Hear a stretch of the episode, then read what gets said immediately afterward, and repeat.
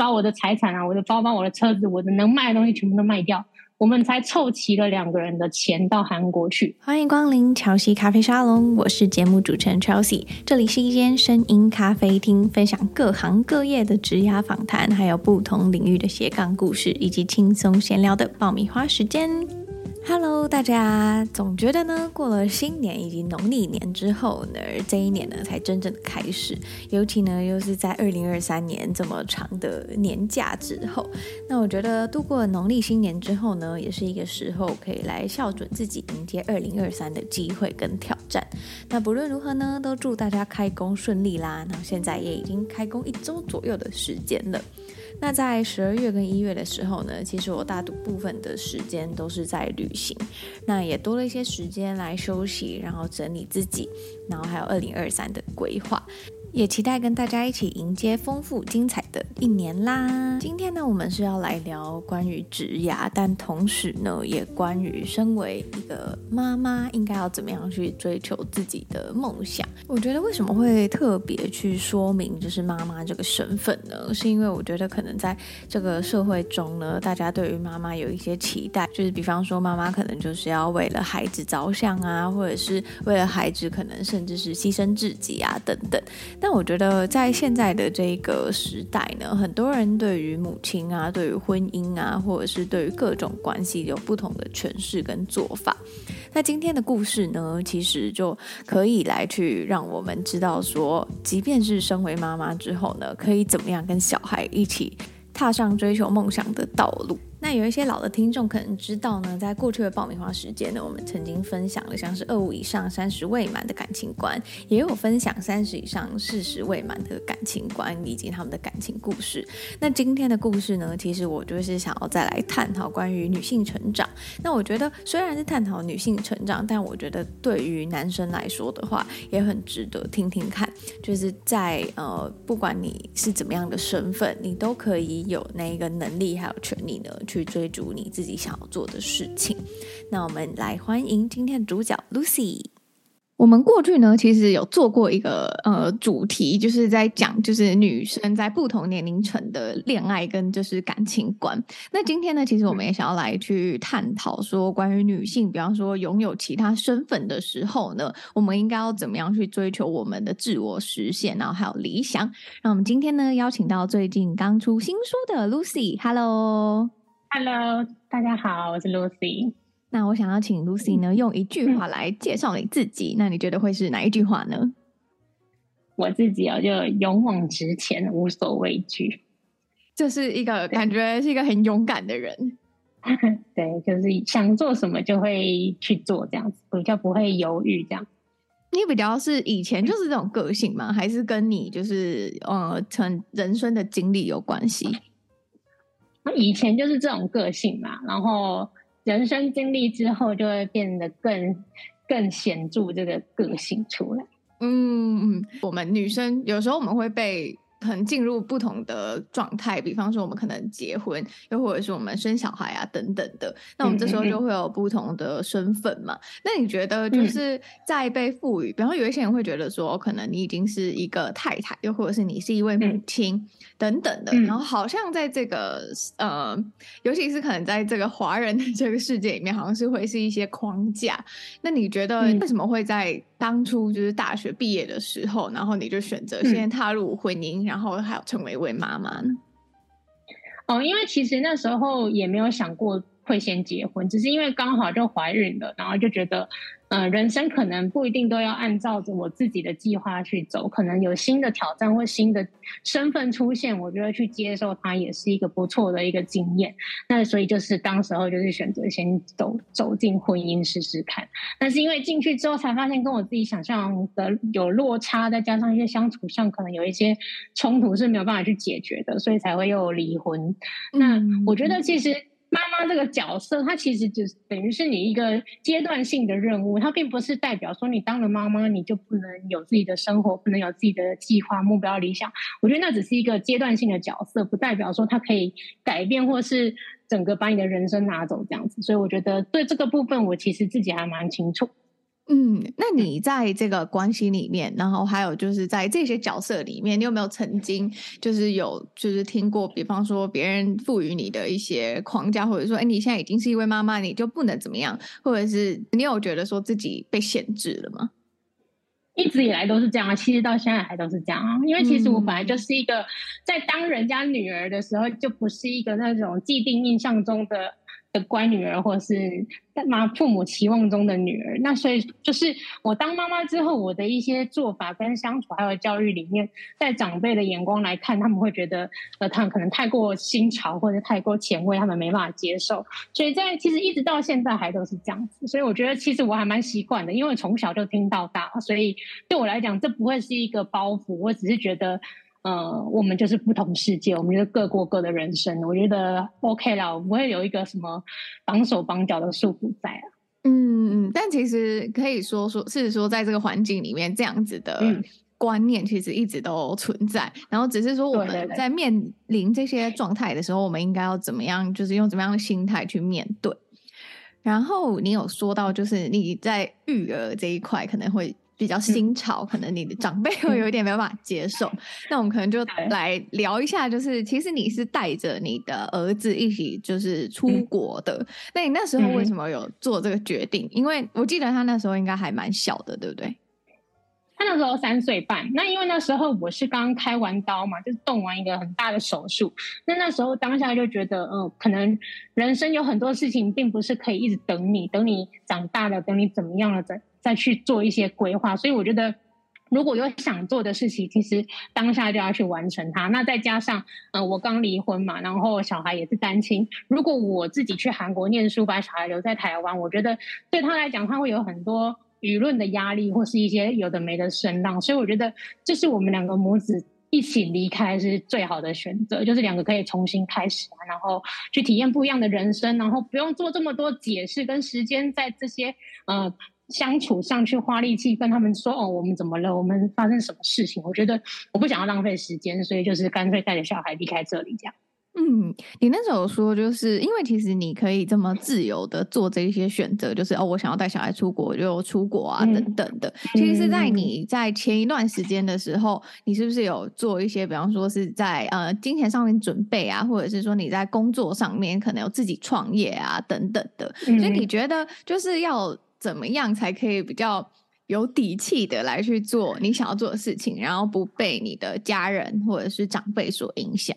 其实我觉得我在念书的时候打工干嘛那些我都没有想过我未来会发生什么事嘛。那我嫁进去的那一段时间，那一年一整年是没有收入的，因为我就是生小孩，然后在夫家工作帮忙，他们是没有给我薪水的。等于是我的那些收入是我以前念书的时候可能投资的一些保险啊、基金啊的一些存款、定期定额那些有的没的的一些小投资，我也不知道当时候。就是当时候存的状况是不知道未来哪一天会用到。那其实我那时候会想要带着小孩出国念书，是因为我盘算过我这边钱，其实我钱不多啦，就剩的不多，等于是把我的财产啊、我的包包、我的车子、我的能卖的东西全部都卖掉，我们才凑齐了两个人的钱到韩国去。所以我觉得。呃，基本的经济基础是一定要有的，就是你平常要养成一点点储蓄的习惯，就是不用多，可是你一定要让有一些钱可以在你一些呃经呃意外啊，或是一些呃你想要突发状况，你想要用的时候可以用，你就不用靠任何人，因为你没有钱，你就一定是得去跟别人开口嘛。那我觉得自己有钱就可以有底气为自己做任何一样决定。嗯，对，所以其实到了韩国之后，你是不是等于说你有三个角色？就是你要一边工作，然后又要一边上学，嗯、然后又要就是带小孩。嗯、你觉得这这个过程，我觉得是，就我用想的，我就觉得其实蛮辛苦的，因为你还要适应新的环境啊，等等的。那你当时有没有一些心境的转折，或者是说这三个身份你要怎么样去呃做一个调适？嗯，其实我去韩国那一段时间，我们是还蛮快乐。其实就是跟小孩沟通协调。我们遇到最大的困难跟瓶颈，其实就是钱的问题。因为，嗯、呃，在相处上，其实他可以，他可以稳定的自己上学，我也可以上学。那其实我们在课业上，在相处跟适应上是还 OK。除了天气比较冷之外，我们面临最大的问题就是下个月或是下一场或是下个礼拜的钱要去哪里生，就是这是我们面临最大的问题。嗯、对。对，这真的很现实哎、就是感觉这个、啊、这个故，而且其实听你就是刚刚分享下来，就可以发现说你是一个。真的是你现在想到什么，然后你就会用尽你身边所有的，就是你能动用的资源，然后你就去做了。对就是我觉得很很少会有 妈妈会像你一样，就是 这么的勇敢，然后就往前走这样。那那时候你怎么样去克服？就是比方说在经济上面的这个问题。哦，因为我那时候在台湾有开一间韩国的小店嘛，那在韩就是那时候当下就觉得。再怎么样卖东西，你都还可以有多少有一些收入。那再招就是去接批发教学啊，或者翻译啊，就是其实他还是都有多多少少有一些收入啊，只是就是很拮据，因为这个不是稳定的工作嘛，就是有单子有案子你才会有收入，那就变成是我们必须要抓大月补小月啊，或是呃缩减一些生活上的开销啊，就是只能这样子每天去算那个钱剩多少，然后可以做什么事情。嗯，那你通常你在就是韩国的一天，就是比方大概会长怎么样子？一天其实就是早上起床，我就先带小孩子到韩国到幼稚园嘛，我们要先搭公车，然后走路到带他到幼稚园，然后我们再搭公车到学校去上学。那基本上语文学校跟韩国的幼稚园比较特别，是韩国幼稚园不是全天带幼稚园，他们都是到下午一点就就结束了。就吃完午餐你就得带回去了，那剩下的时间都是才艺课，所以韩国幼稚园小朋友他们就是要从早补到晚，因为他们的妈妈也都是呃爸爸妈妈可能也都是七八点以后才下班，所以韩国小朋友他们从幼稚园开始就补很多各项的才艺。那其实他的下课时间跟我下课时间是差不多的，所以等于是他要等我大概一个小时到两个小时，他在幼稚园等我，那我下课就会去接他，接完之后我们才会去吃我的第一餐，就是我一整天就吃那一餐这样子。嗯、对，那他有时候就会跟着我。我吃啊，然后吃完我们就会跟同学一起去逛逛走走，然后再回家，然后再煮晚餐给他吃这样子。那你通常是抓什么时间在忙你的工作的？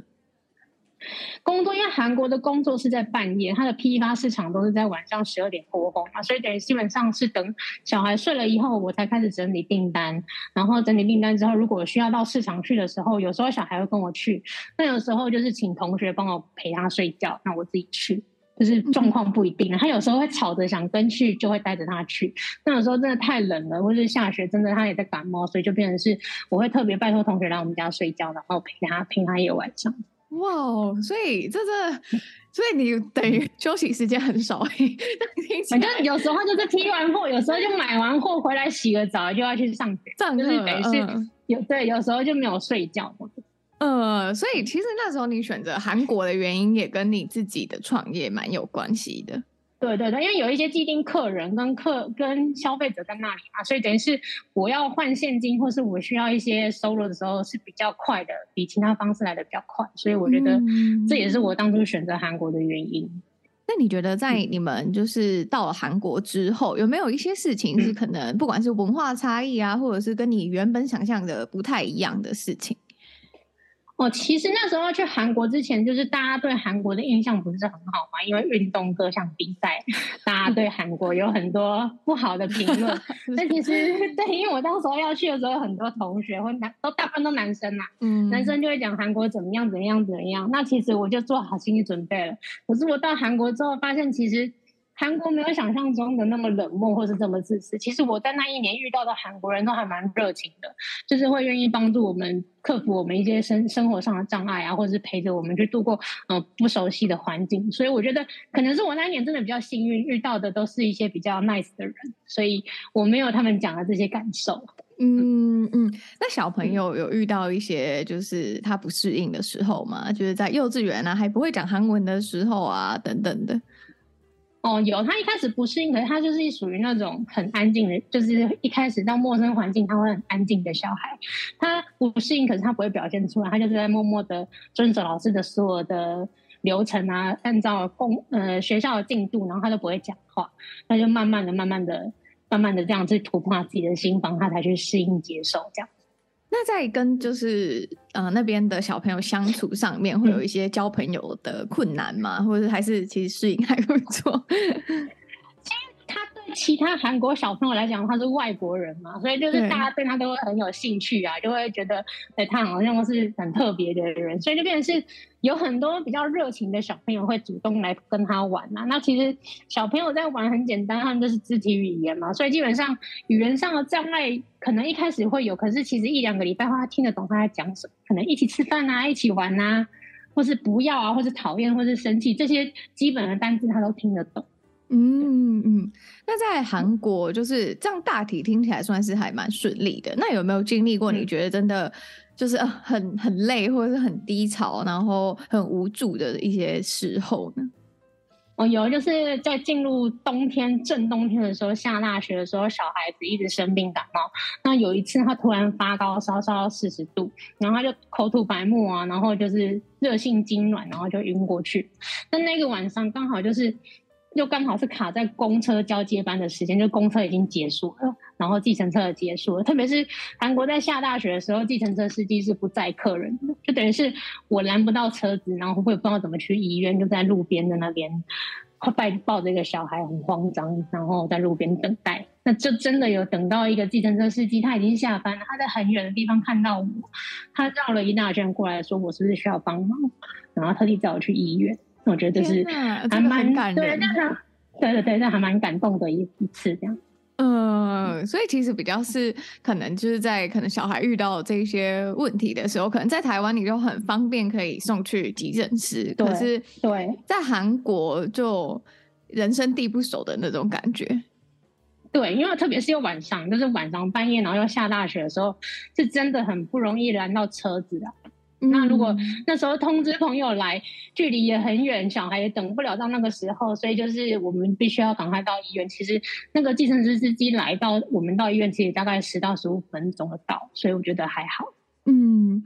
我觉得有一个蛮有趣的，就是你有提到说，就是你跟你的小孩其实是有去沟通你们要出国这件事情，因为其实可能一个小朋友要离开一个他很熟悉的环境，也是需要一些心理准备的。然后我还蛮好奇，你是要怎么样去跟你的儿子说这件事情？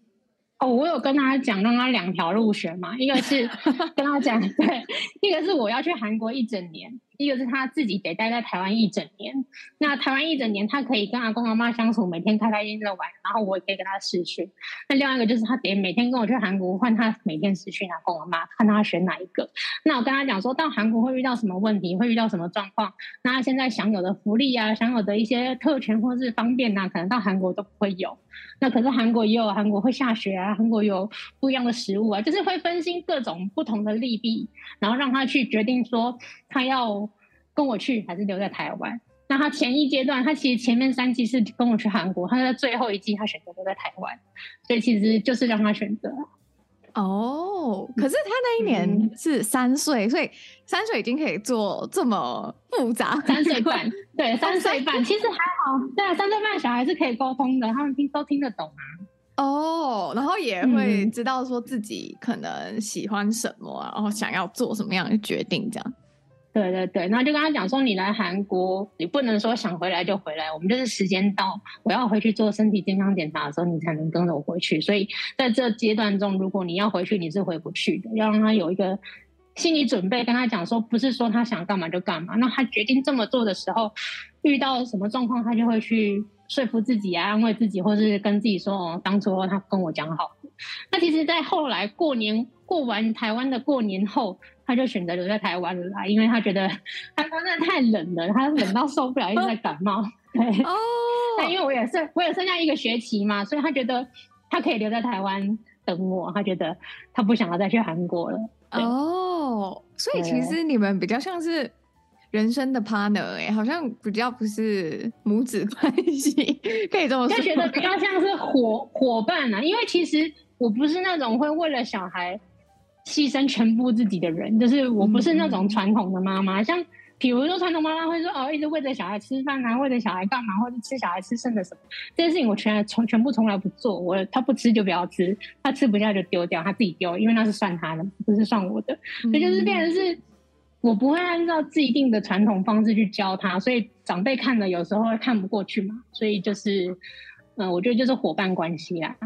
嗯，我觉得很有趣。就是我之前看过一个呃故事，他就是说，就是以往可能我小朋友在跟妈妈一起吃饭的时候，然后妈妈就会可能假设这个便当便当里面可能有鸡腿或者是虾子啊，嗯、然后他可能就会想要给小朋友吃，嗯、然后可是后来就是他。就跟他那个小孩讲说，就是那我也喜欢吃这些东西，那我想吃可以吗？然后他就会自己拿起来吃，然后就觉得哎、欸，对啊，不是就应该要当是这样的妈妈吗？因为其实妈妈就算是妈妈，她还是有她自己的需求。所以我觉得你还蛮就是体现这个原则，然后应该是说，我觉得你的小孩其实也是在你的这个环境下面培养出一个可以跟你是伙伴关系的这样子的连接，我觉得是一个还蛮不错的关系耶。我觉得就是对等，让他觉得是对等，而不是说我是妈妈我就应该要为你怎么样，我是妈妈我就应该要让你怎么样。因为其实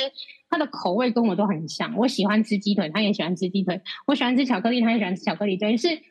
我不可能让出我喜欢的每次都给你吃嘛，就变成是 有钱的时候我们一人一份，一人一只；没钱的时候就一人一半，不可能全部都给你，就是变成是我们要互相。我觉得就是真的是互相比较平等的关系啊。因为如果我一直让他，我也会不开心啊。我想吃的东西我都吃不到，我也会不开心啊。所以我觉得就是一人一半，互相大家都开心，这样子我们才有办法继续往前走嘛。不然如果一个很不平衡的状态，也没有办法继续往前走。嗯嗯，那你是什么时候开？开始觉得你跟小孩要是这样的关系，还是你一开始在怀孕的时候，你心里就已经是这么想的？我也没有特别想不想这件事情，也就是小孩生出来，自然而然跟他相处就是这样，就是我没有特别说要怎么教育他，只是觉得我们应该都是平等的，因为。没有说小孩子就是怎么样，或者妈妈就应该怎么样。我觉得就是互相，所以我没有特别刻意去教他这件事情，只是把我觉得应该要合理的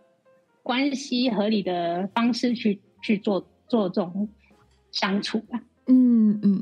你觉得韩国这一趟就是旅程啊，对你跟你的小孩有没有一些最大的改变，或者是一些就是很就是不一样的获得？我觉得我们变得很独立耶，像就是其实我们可以很独立的面对自己的生活。我的小孩其实从国小三年级，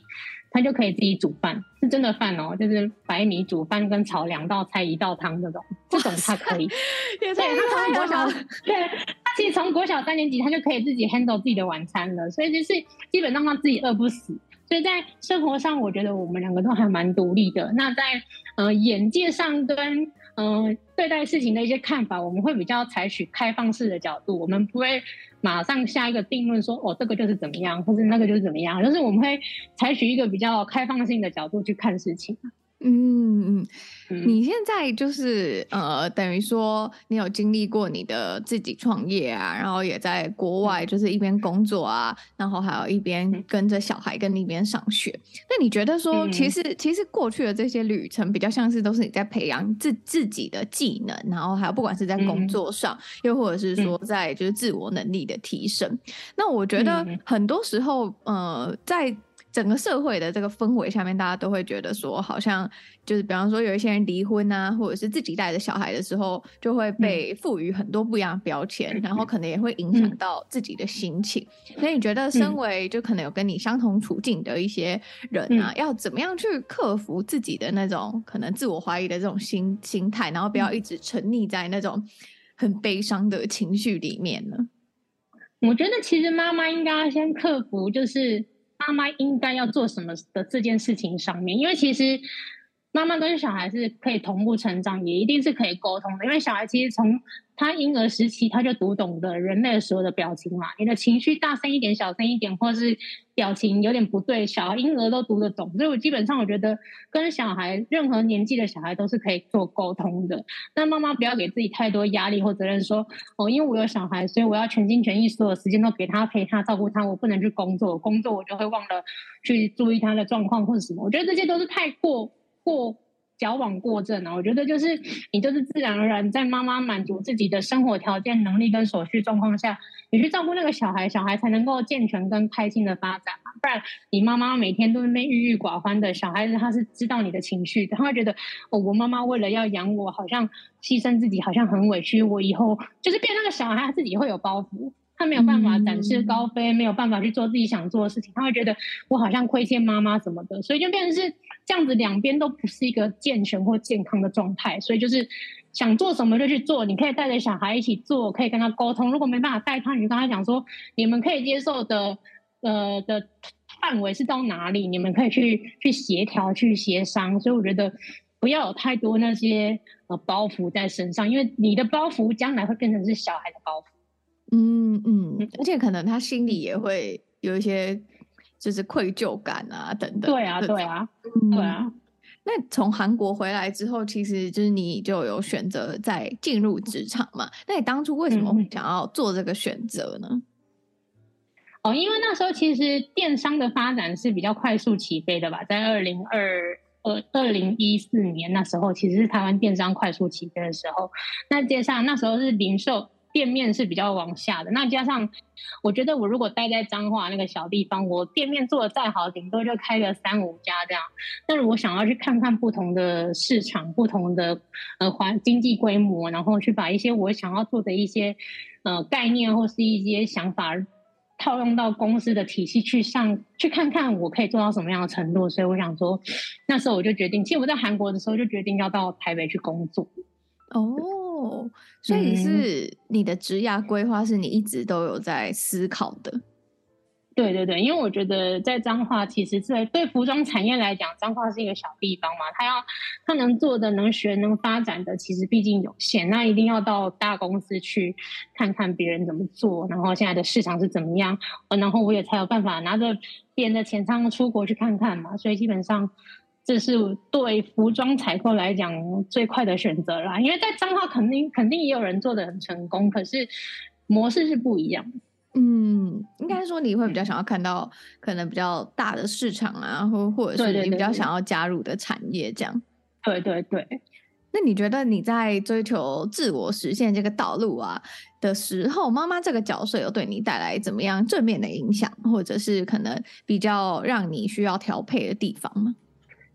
正面的影响就是变得比较责任感嘛，因为其实如果在没有小孩状况下，如果你在职场上遇到一些不公平啊，或是委屈，或是不高兴的，很多人一定说：“那我不做了，我要走了，不干了。”就是大部分人一定是这样啊，年轻人都是这样。可是当你当妈妈之后，你有一些责任在，你会觉得要有生活费嘛，你会开始思考：我如果就这么意意气用事的离开，我下个月的生活费怎么来？所以就会你会冷静下来的思考。这个决定对你来讲是对的，是错的，还是你只是一时一时的情绪的状况？所以就是分析会让自己比较冷静一点。嗯嗯嗯，所以可以说，你觉得说，可能在对于女性，不管在任何阶段的话，可能工作能力，然后还有自我能力，其实比较是你可能在个人排序上面是很前面的。我觉得这很重要，特别是对单亲妈妈来讲非常重要。因为如果你是一个单亲妈妈，你如果在个人能力跟个人条件上没有追求到一个极致的话，你怎么让你的生活、你的小孩的生活可以到一定的水准？你也没有办法跟别人竞争啊。所以你一定是得在自己身上先投资一定的程度的培养，让自己达到一定的水准，你才可以给你的小孩或是你的生活更好的一个水准跟素质嘛。所以我觉得这是很重要的。嗯嗯，那你觉得就是你如果是给你可能跟你有相同经历的人一些建议或者是想法的话，嗯、你会比较想要跟他们说哪一些话？我觉得呢，如果你们有梦，你们就大胆的去做梦，然后勇敢跟坚持的去执行它，因为再怎么样都比你原地踏步什么都不做的好。那我觉得可以，如果有一些人可能找不到自己兴趣是什么，或者自己的专长是什么，我觉得这没有关系，你就先从一个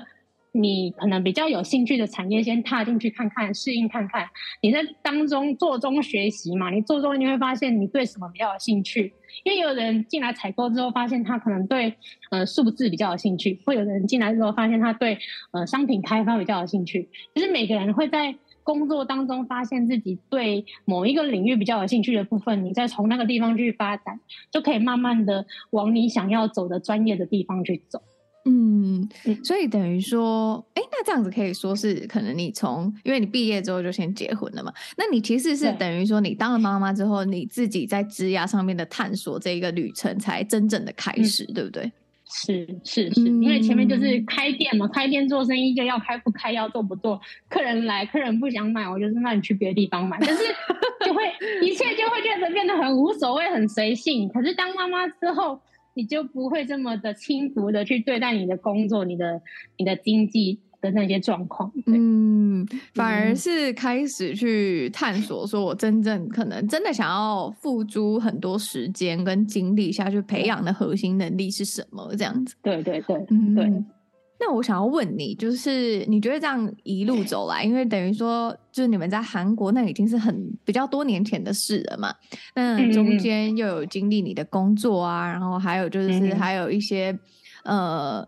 不同的人生阶段的变化，那你觉得你对于你现在的生活是满意的吗？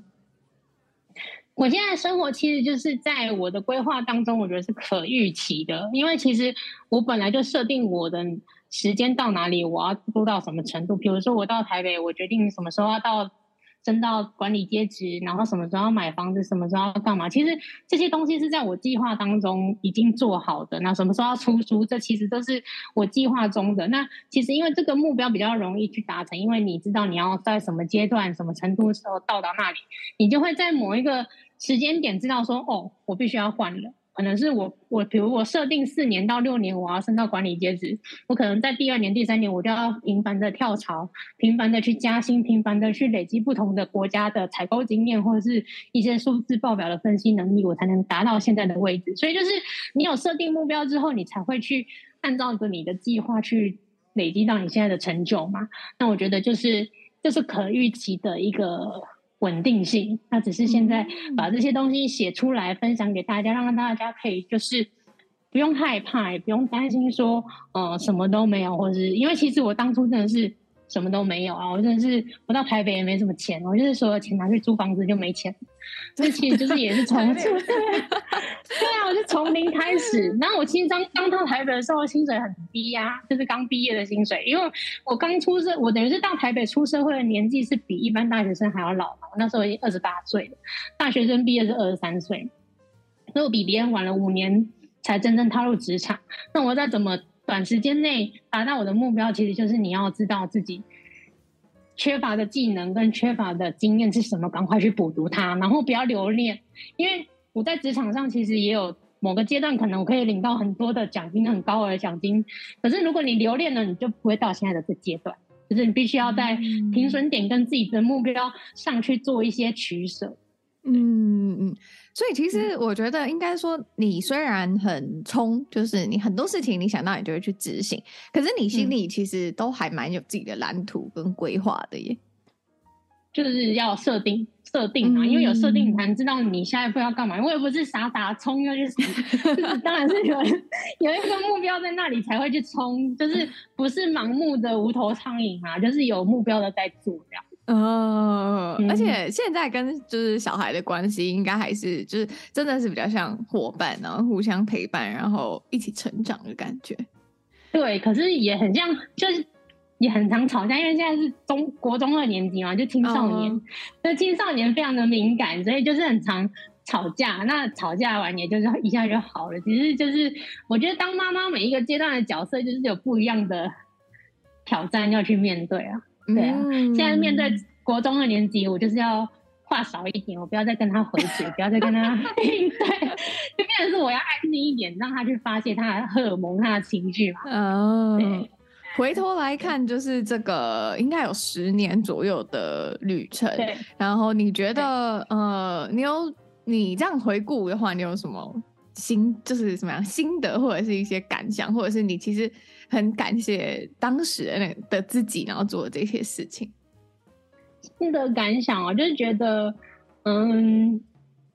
因为我其实就是想做什么事情，我还是先去设想一个最糟的状态。那那个最糟的状态是我可以承受跟负荷的范围，我就不会做计划了，我就是先走了。就是反正最糟就是那样，我已经可以承受了，那我就不会。在犹豫或想太多，那其实我的故事跟我的一些精神，应该是一些想法，也有感染到我身边的朋友或亲戚，然后导致他们也学着我去尝试跟突破。那现在也确实得到了一些还蛮好的结果，所以我觉得，把这个精神跟这个勇气传递出去，可以让更多人有一些鼓励啊，或一些正向的呃态度去面对他们自己的人生，然后才能够改变他们可能不满意的现状。嗯，我能想象，因为在你身边的朋友应该会觉得你蛮 勇敢的，因为被你 那种能、啊、能量所感染这样子。对啊，对啊。嗯，